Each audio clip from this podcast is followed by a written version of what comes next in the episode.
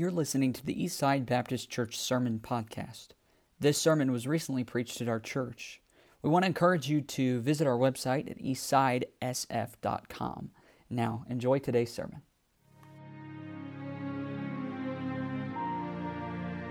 Luke chapter 11 is where we're going to be, and uh, you, if you once you find it, if you don't mind standing, out of respect of God's word, Luke chapter 11 want to mention two more things that I failed to mention. If you need outreach maps, we aren't meeting uh, for outreach on Thursday nights, uh, specifically having a meeting, but I do have maps on Wednesday nights. So if you would like a map, um, I've got some, and we'll continue to do those as long as we won't freeze to the porches whenever we knock on a door. So um, you are welcome to take those and finish them uh, when the weather permits. And uh, I would encourage you as a family each family, I would encourage you to maybe pick one of those up and then just do it as you can. And uh, it will, we'll do it that way for now. We'll have some more opportunities for more outreach type activities during the winter, I think, um, that I'll, I'll be talking about a little bit more in the coming weeks that I, I hope that you'll choose to be involved in.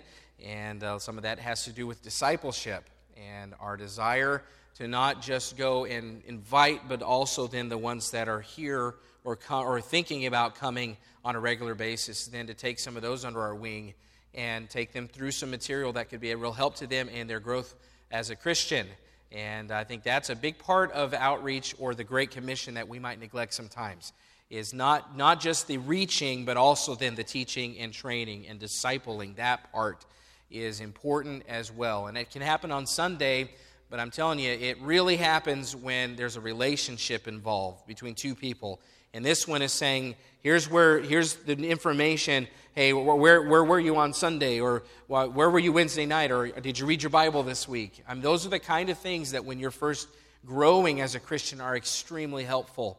That accountability and that, those, those relationships, I'd love to start building some of those as we disciple those that come. The second thing I want to mention is uh, I'm just grateful for the fellowship on Sunday night and the pastor's appreciation.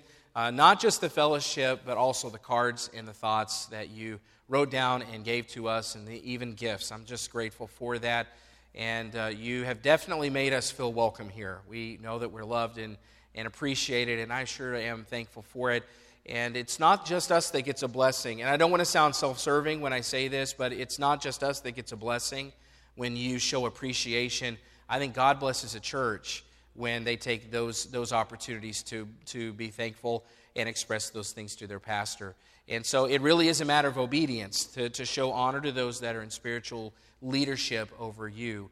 And, uh, and I just want you to know we're thankful, but I also think God is, is, is thankful, and He looks at it with favor that you would take the time to do those things. So we I just wanted to say thank you for that tonight.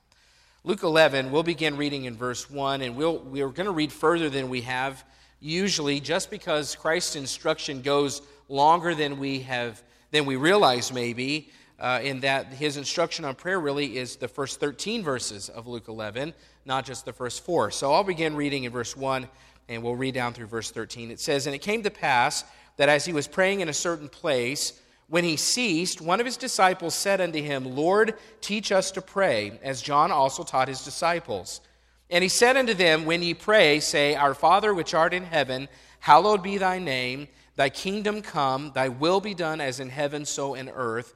Give us day by day our daily bread, and forgive us our sins, for we also forgive everyone that is indebted to us. And lead us not into temptation, but deliver us from evil.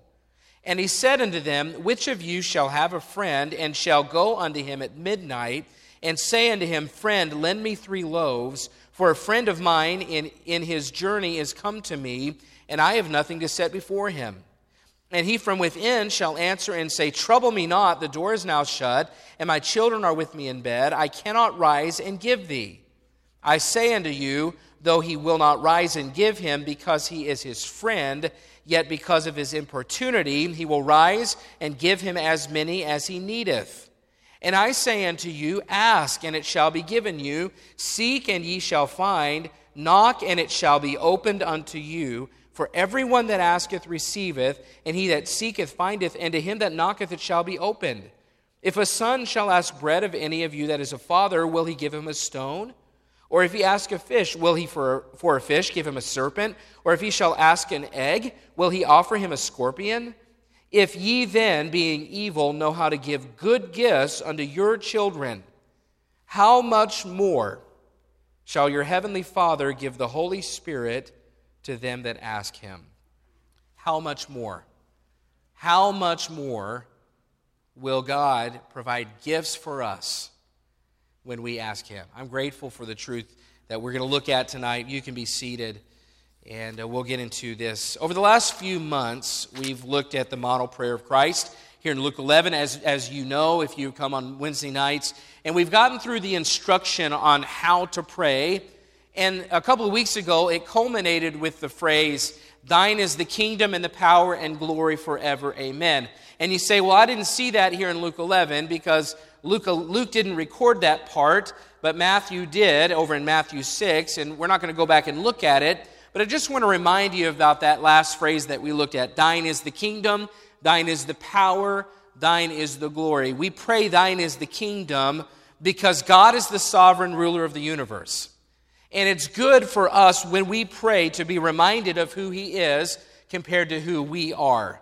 Not only does that help us to be submissive to Him because of His position, but it will also help us to trust Him for His provision. If I'm praying to the King, then I can trust Him. If I'm praying to the King, then I have no problem submitting to Him because He rules over everything. He's the sovereign, and it's good for me to look into who God is when I pray because it reminds me of all that I lack. Thine is the kingdom, and then He says, Thine is the power and when you think about God, you think about Him being omnipotent or all powerful. And so, if He is all powerful, that means He has all the power in the universe. Then let me just ask you, how much does that leave over for the rest of us? If He has all power, then I have no power. And it's good when I pray to be reminded of the fact that God has it all, and I am praying to someone more capable of answering my requests than anybody else. He has all power. I need that reminder about who God is. Thine is the kingdom, thine is the power, and thine is the glory. When we pray for God's glory, it helps keep, keep things in perspective that everything in our lives is supposed to point to God. Everything.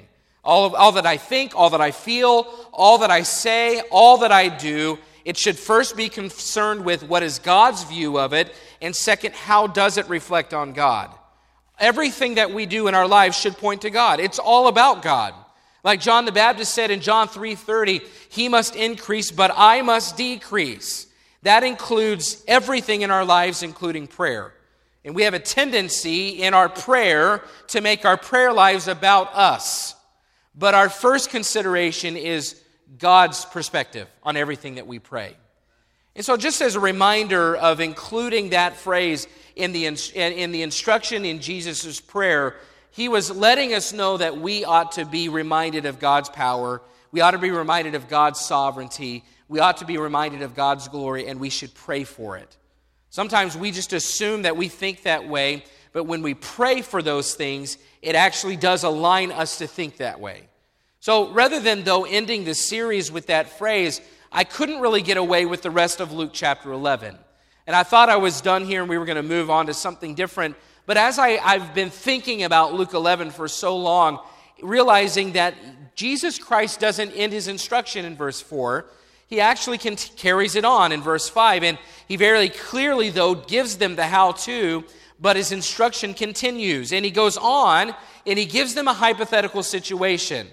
Now, we might would call this a parable in the Bible where he gives a hypothetical situation and he gives one to the disciples here in order to teach them uh, an important mindset when it comes to prayer. Let's look at verses 5 and 6 again. It says, And he said unto them, Which of you shall have a friend and shall go unto him at midnight and say unto him, Friend, lend me three loaves, for a friend of mine in his journey has come to me, and I have nothing to set before him.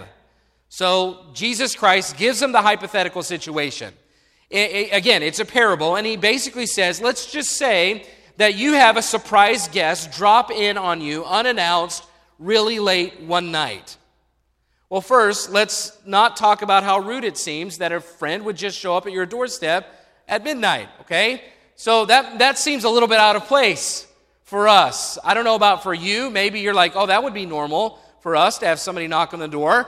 But that wasn't that uncommon in, the, in those days. See, I was reading some commentators about this and trying to understand it. William Barclay says it was normal for travelers to journey late at night because they were trying to avoid the heat of the day. And it, I mean, they weren't, they weren't driving with uh, a vehicle and they didn't have air conditioning. They were more than likely usually walking everywhere they went. So if they're walking everywhere they go, it's not wise to travel in the middle of the afternoon in the heat of the day. So they would work, wait for the heat to get better. The sun goes down, it's cooler, and they would begin their journey since they were on foot.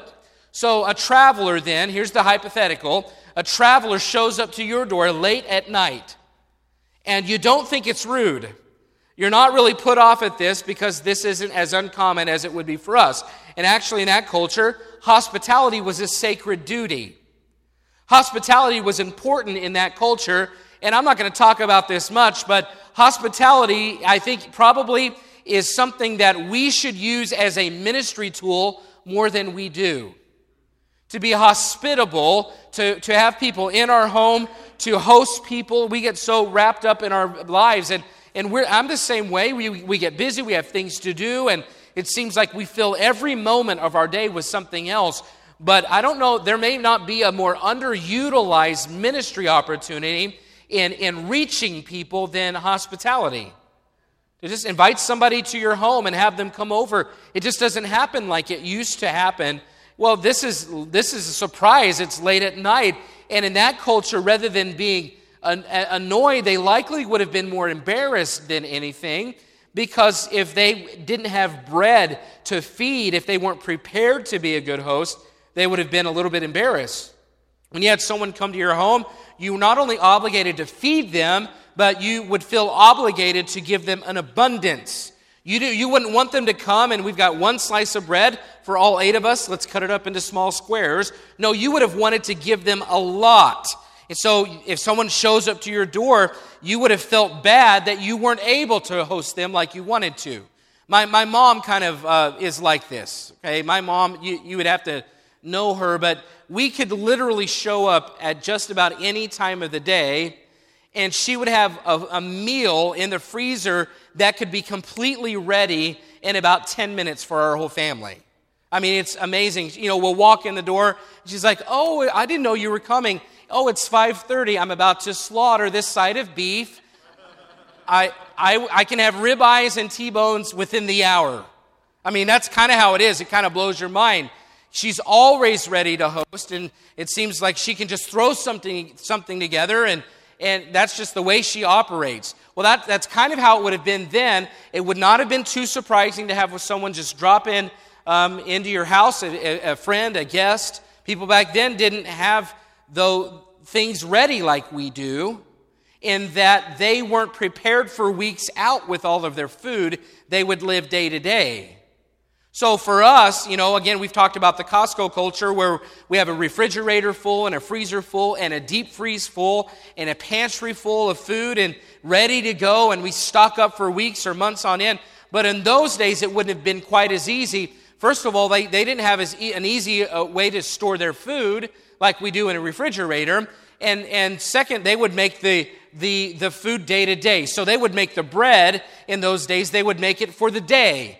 And so, if, if they didn't eat all of it, it would likely go bad, it would get stale, and then they've wasted the food. So, it wasn't very common, though, although guests were common, it wasn't very common for them to have just a bunch of extra food in the kitchen ready to feed anybody that walks in the door. They couldn't just run to the store late at night and pick something up either. So, a traveler showing up to your door would have created a sense of urgency in you due to the expectation of being hospitable. So at this point, you have a few options. Uh, one is to not be hospitable, and that wasn't an option. The second is to go and try to find some bread. So the natural then response at that point would be to go to your friend, somebody that you know, and knock on their door at midnight. So, verse 7 says, You don't have the food to feed him. It says in verse 7, And he from within, after you've asked your friend for bread, shall answer and say, Trouble me not. The door is now shut, and my children are now, or I'm sorry, my children are with me in bed. I cannot rise and give thee.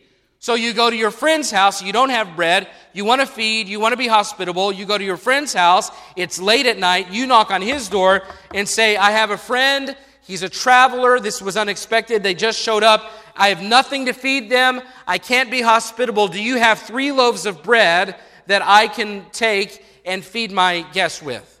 Well, your friend inside the house knows that you would knock on it, not knock on his closed door late at night unless it was important, unless there was a sense of urgency. In my understanding, they were in those days much more open with each other, and their doors would have been left open most of the day. Uh, and they, they would have been, there was much less privacy, more of a communal feel. Uh, but a closed door, though, meant a desire for privacy. So, in that moment, if the door was closed, specifically then at midnight, then you would think they were trying to get some sleep, obviously. So, the, lar- the typical house, though, in those days consisted, in my understanding, of one room, and very often everyone in the family slept in this room. And the families were large. Very often they were all sleeping in the same room together. At wintertime, they probably had a stove going in the middle of the house, or they had a fire, and they were trying to stay warm, um, but they would sleep in the same room with each other. And if you're a parent, you know the joys of trying to get your children to stay out of your bed when you're trying to sleep. You know what it's like to wake up. Children are creatures of the night, okay? In more ways than one. We have some that have roamed a lot in our house. We had one who, when she was about three or four years old, would come and stand right next to, I'm laying down, she would stand right next to the bed and just stand there and stare at me. And I could feel the presence and wake up, and there's this child, this apparition that I can't see clearly, and it would terrify me. A shot of adrenaline through my body, and now I'm awake the rest of the night. She would just stand there. And, you know, have, we have had some children, you know, when they're in this certain stage of life, Aaron and I would we'd go to bed in twos, but we would wake up in threes, or maybe sometimes in fours, who knows? And not only do the numbers change uh, from the time we go to bed till the morning, but a, a child is not content to find a small, unoccupied corner of the bed in which to sleep. They must be in the middle for warmth. The only way I know how to describe it is with my son is the, has been the worst, and he's over this for the most part. Now, don't be embarrassed, but they know. The way that I can describe it is the letter H. I'm on one side of the bed, about to fall off. My wife's on the other side of the bed, and Jace is in the middle, perpendicular, with his feet on my back, his head on mom's back, fast asleep, and we're about to fall off of our own bed. You know, children have a tendency to find their way into their mom and dad's room. And now that's not what this is talking about. When he says, I'm in bed, my children are in bed. No, he's talking about the arrangement of the typical Palestinian house in those days. They slept in this room out of necessity. It was a, usually a small house. There's so many in the room that if someone is knocking on the door and trying to get someone's attention, and dad gets up to go to the door or take care of some kind of business, they're not going to all sleep through it. I mean, very likely everybody in the house is going to wake up. And so here's the man, and he's trying to borrow bread outside the door, and the friend inside the house is saying, It's not convenient right now. It is not convenient for me to get up and get you bread. I mean, my family, we're all sleeping. I'm sorry, I just can't do this right now. That's, that's the idea. That's the, the tension in the story. Verse 8 Jesus says, I say unto you, though he will not rise and give him, because he is his friend, yet because of his importunity, he will rise and give him as many as he needeth. So in the parable, Christ says, even though it's not convenient, your friend in this parable, in this hypothetical situation, uh, your friend eventually rises and provides. And, and I was observing three, there are three things that I observed uh, in verse 8 that, that kind of helped me to understand a little bit of why this happened. And the first was that Jesus says, You're friends. You are friends. Because you are friends. See, when you have a personal interest in somebody, you want to help them. It may be inconvenient, you may not prefer, but you love them, you're concerned for them, you, you don't want them to be in need, you wouldn't want them to be embarrassed because they don't have bread. And now, this doesn't mean there's no cost to you. This doesn't mean that you're not inconvenienced. It doesn't mean that it's just an easy thing to do. But being friends sometimes means you put aside your preferences and your conveniences to meet a need. That's what happens here. Now, this is not the primary point, but part of being a good friend is a willingness to have it cost you sometimes. See, Paul referred to it as spending and being spent. You spend and you're spent over in Second Corinthians. That means, so think about what that means. If you're spending and you're being spent, that means that sometimes you pull your wallet out and you decide the terms of what it costs you. But then there are other times when you're being spent and that someone else grabs your wallet and they are deciding what it costs you. Spend and be spent. Well, that's part of ministry. That's part of the ministry life. Sometimes you, you are inconvenienced. Sometimes you don't get to do what you prefer to do in the moment. That's part of being in the ministry. It's also, and I say in the ministry, meaning we're all in the ministry. We're, we're, we're all meant to serve God, and we serve God very often, most often, by serving each other. That's part of life in the ministry. If you're going to teach a class, you are, at times are going to be spent. If you're, going, if you're going to help somebody else along in their Christian faith, at times you will be spent. They're the ones taking your wallet out of your pocket and putting money on the table they are spending. It's just the way it goes. You're inconvenienced. We have a lot of people around here, and I'm not going to get into all this tonight. It's really not the point. But I just want to show you that sometimes because you're a friend or because you love somebody, you're willing to be inconvenienced, even though it's not what you prefer. Friendship costs. It does. Don't begrudge it because being, being friends with you has cost someone else at times. Ministering to you has cost someone else at times. And that's good to hear in our day and age when everything is about our rights and everything's about our conveniences and we want everything the way that we want it. But listen, for you to have a friend, there are friends in your life and you don't even know it, but them being your friend at some point in your life has cost them something. Them ministering to you at some point in their life has cost. And that's kind of the idea when he says that he will rise and give him because he's his friend. The second observation I have here is the friend answered because of importunity. And importunity means shameless persistence. You ever met somebody who was shamelessly persistent and they just would not give something up? I, I could use my children as fine examples of this character trait as well. Shamelessly persistent. They have importunity. Um, when, my, when they want something as a child, um, then they don't want to stop until they have what, they, what they're asking for. Usually it involves food. It's a snack. They want something, and, or to do some specific activity, or they want to have a friend over. Children are great at shameless persistence, importunity.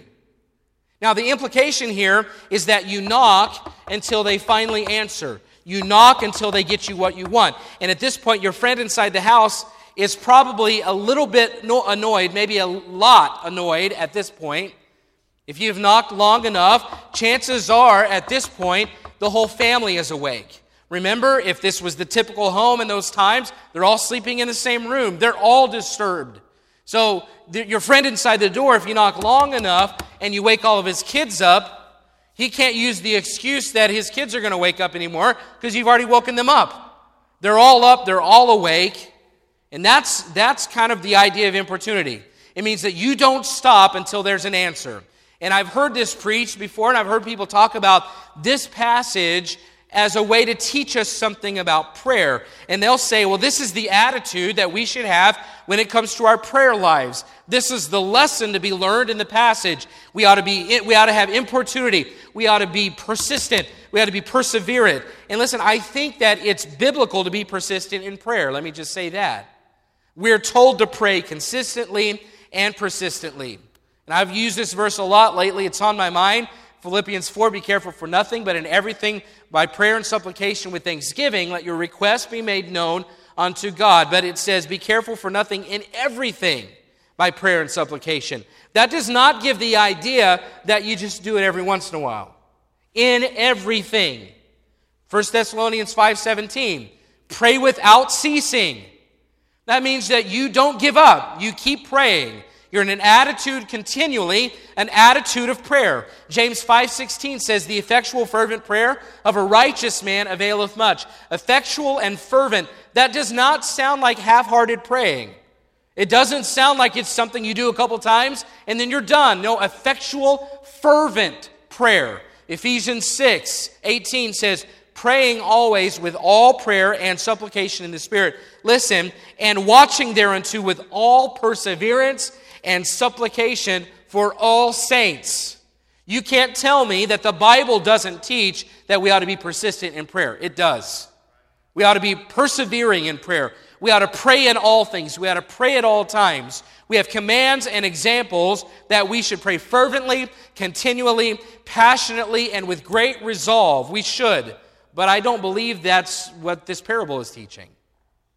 I don't believe that this parable is a picture of the benefits of persistent, shameless importunity. See, we, we start to see why, maybe based then on what we see in the rest of verse 8 and toward the end. Look at the rest of verse 8. It says, He will rise and give him as many as he needeth. So the idea here is that the friend inside wakes up and he doesn't just give him a piece of bread, he meets the entire need. He doesn't just wake up and say, okay, you know what? I have three loaves of bread like you asked, but we need something for breakfast. So here's a half a loaf for your friend, and we're going to eat the rest for ourselves in the morning. No, he wakes up and it says he doesn't just give him part of it, he says he gives him as many as he needeth. And I believe that the point really starts to give the mindset that Christ is trying to teach here. You see, this parable is not about persistence. Uh, although, again, that's important in prayer. But we're not supposed to force God's hand because he, he gets weary of us asking. I mean, that would be like saying that even if God says no, you just keep on knocking until he says yes, bless God. I don't think that's what's being taught. The story is not telling us to batter down God's door until we get all the answers that we want. No, this is less about the friend practicing importunity, and it's more about the friend that's being woken up. See, a parable is, is it means to lay alongside. It means that you take a that you take a story, or in this case, a hypothetical story, and you lay it alongside a truth. And that parable does one of two things. Either it, it shows how alike these things are. In other words, there's a story here. Jesus is trying to, trying to teach a truth. And the parable can, if it's laid alongside, it starts to show you how alike they are. Or if there are other places, other parables that do this, there are times where the parable is laid alongside the truth, and it's not there to show us how alike they are, it's there to show us a contrast. It's there to show us how, how contrasting the, the truth and the parable are. And I really believe that's what's happening here. See, this parable doesn't show mu- so much show us the likeness of the friend who's trying to sleep and God, as much as it is showing the contrast between the friend who's trying to sleep and God. So Jesus takes this truth and he lays it alongside, and his point is I want you to focus on the guy inside that's asleep and he doesn't want to wake up and he doesn't want to help, but in the end, he is basically forced into helping his friend. Well, that story or that parable is trying to reveal something to us about God. Here's the point that I believe Christ is making. He's saying, You have a friend who's human and he wants to sleep. He's in bed. His family is asleep. He does not want to be dis- disturbed, but he's your friend and you're persistent. So he gets up, he goes to the pantry, he gets not just a loaf, but the three loaves, or however many you asked for that you requested, and he comes to the front door and he meets your need. Now, it may be not even out of sincerity. Maybe he does it because he's tired of you banging on his door in the middle of the night. Maybe he's just trying to get you out of his hair so he can go back to sleep. But so then here's the twist that Christ is making. Here's the contrast. If an annoyed, listen, listen, if an annoyed, unwilling, weary householder can be pressured enough and almost forced by his friend to give him what he wants in the middle of the night, how much more will your loving Father supply all of your needs when you ask him? See, the point is not be persistent. No, the point is if a guy that's annoyed and tired and half asleep and his whole family's going to wake up, if you can be persistent enough and you can be annoying enough to get your friend out of bed to bring you bread, how much more will a father who loves you beyond your comprehension be willing to, to meet your needs? It's a contrast here. We're seeing a contrast.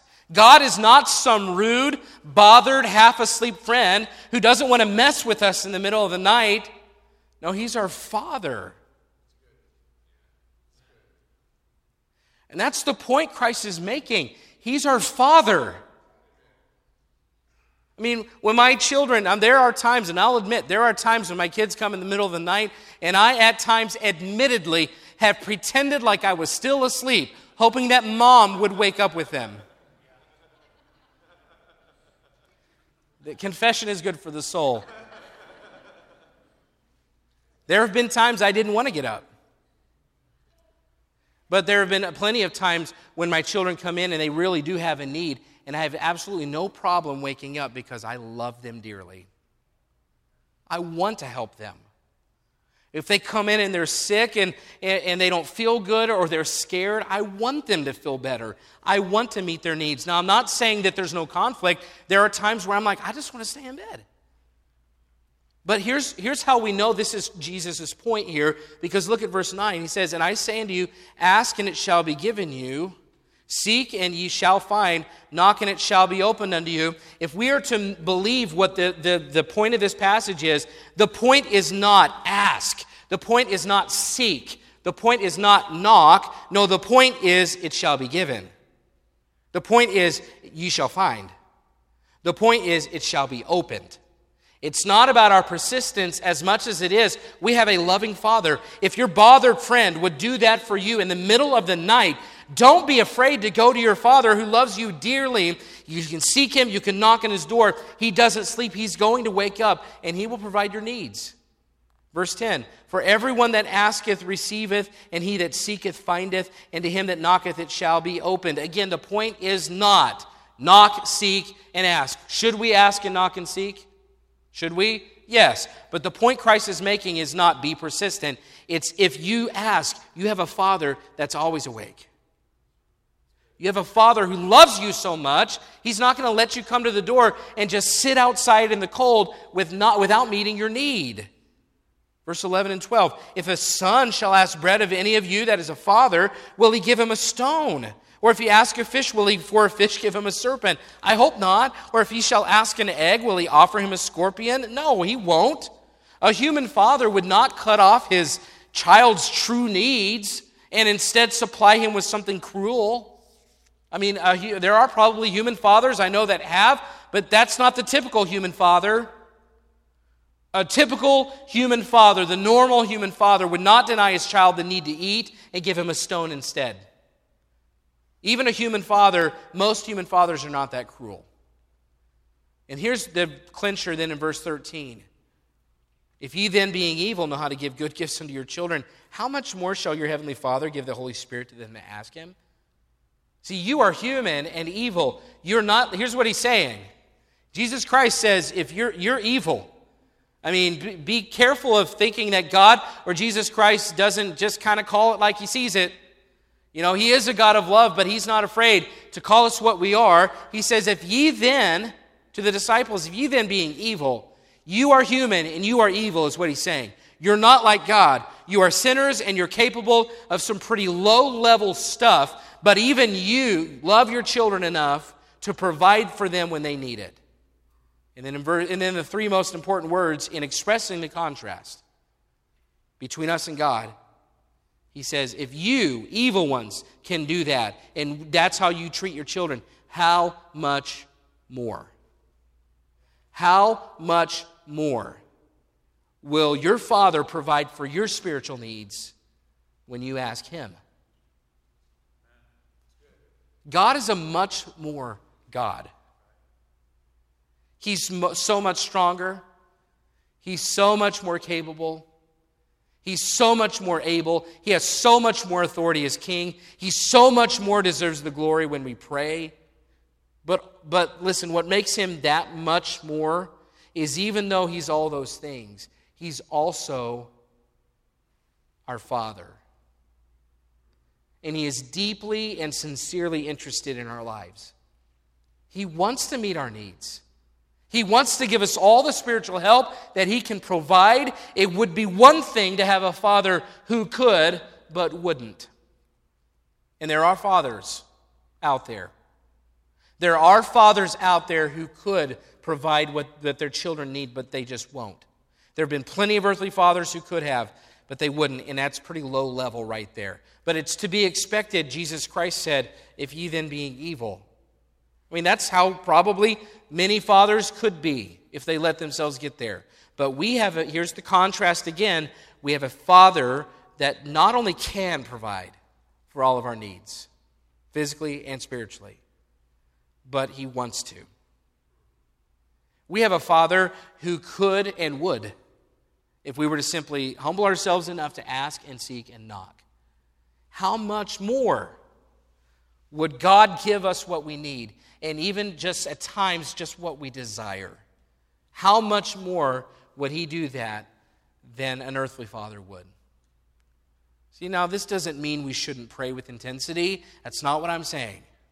I, gave you a good balance. I gave you lots of other verses that show we should be persistent and we should be intense and we should be fervent. We're told plenty of times that we should. But this does mean that we are never, we never have to approach God with the view that we're forcing his hand to take care of us.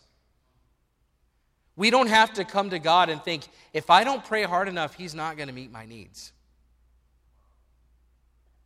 When my children come to me and they need something, I don't hold it over their head like, oh yeah, ask me again. No, get on your knees this time. I don't hold my position of authority and power and provision over their heads. Because if they come to me in humility, uh, and I've had this happen many times in my children's life, when they come to me, I mean, tears on their face, in humility, and, and their spirit in that moment is, Daddy, I don't know what else to do. I don't have anywhere else to turn. Nobody else can help me like you can, Daddy. Will you please help me? And as being evil, I might would say, Get on your knees and say it. But I don't. Because as their earthly father, that's how much I love them. Okay, well then listen, how much more? How much more? And I can't even begin to think I really can provide for my kids' needs. I need God's help in everything. But here's a God who is all powerful, omnipotent. He is the sovereign, and He deserves all glory, and He is sincerely interested in me when I pray. I don't ever have to feel like I go to Him and I've got to pray hard enough and I have to, you know, get low enough. I mean, I should be humble before God, but I never have to go to God and pray thinking I've got to tug those gifts out of His unwilling fingers. That's not how it works. We have a Father who knows our needs better than we do, and He always only deals with us out of a heart of boundless love. Man, if we don't receive what we hope for, it's never because God is a could but won't Father. It's never that. If we pray and don't get what we ask for, it's because He has something better for us. See, remember, He's a much, how much more Father. His, his answered and even unanswered prayers are always about how much more. How much more I have for you. How much more I want for you. How much more would be better for you. So you have a Father who loves you that much more. And I just want to point out as we close here that of all the things that Jesus Christ chose to expand in his instruction on prayer, of all the things that he told, that he expanded in his instruction, you know, things like when you pray, um, Hallowed be thy name, thy kingdom come, thy will be done. Give us this day our daily bread. Forgive us our sin as we forgive those that are indebted to us. Lead us not into temptation, deliver us from evil.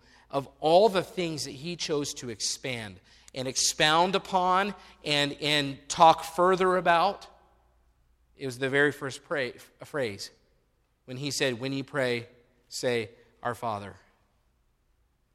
That's what he wanted to remind the disciples of. Of all the other things that are important in prayer, if we miss the fact that we have a how much more Father, then we're not praying like we should. The how much more Father that you have, that should be the first thing you think about when you pray. It should, it should, it should color every request that you have.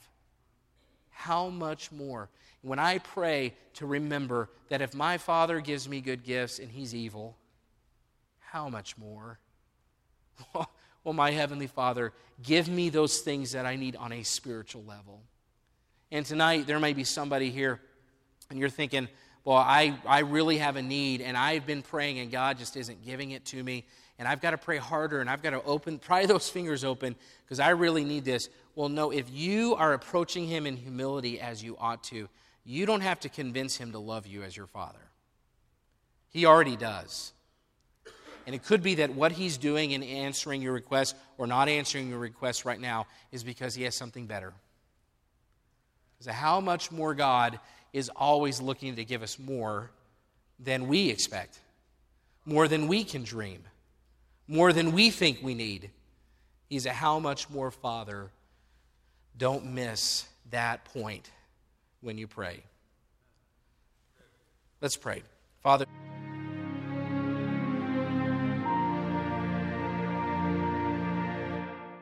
We want to encourage you to visit our website at eastsidesf.com.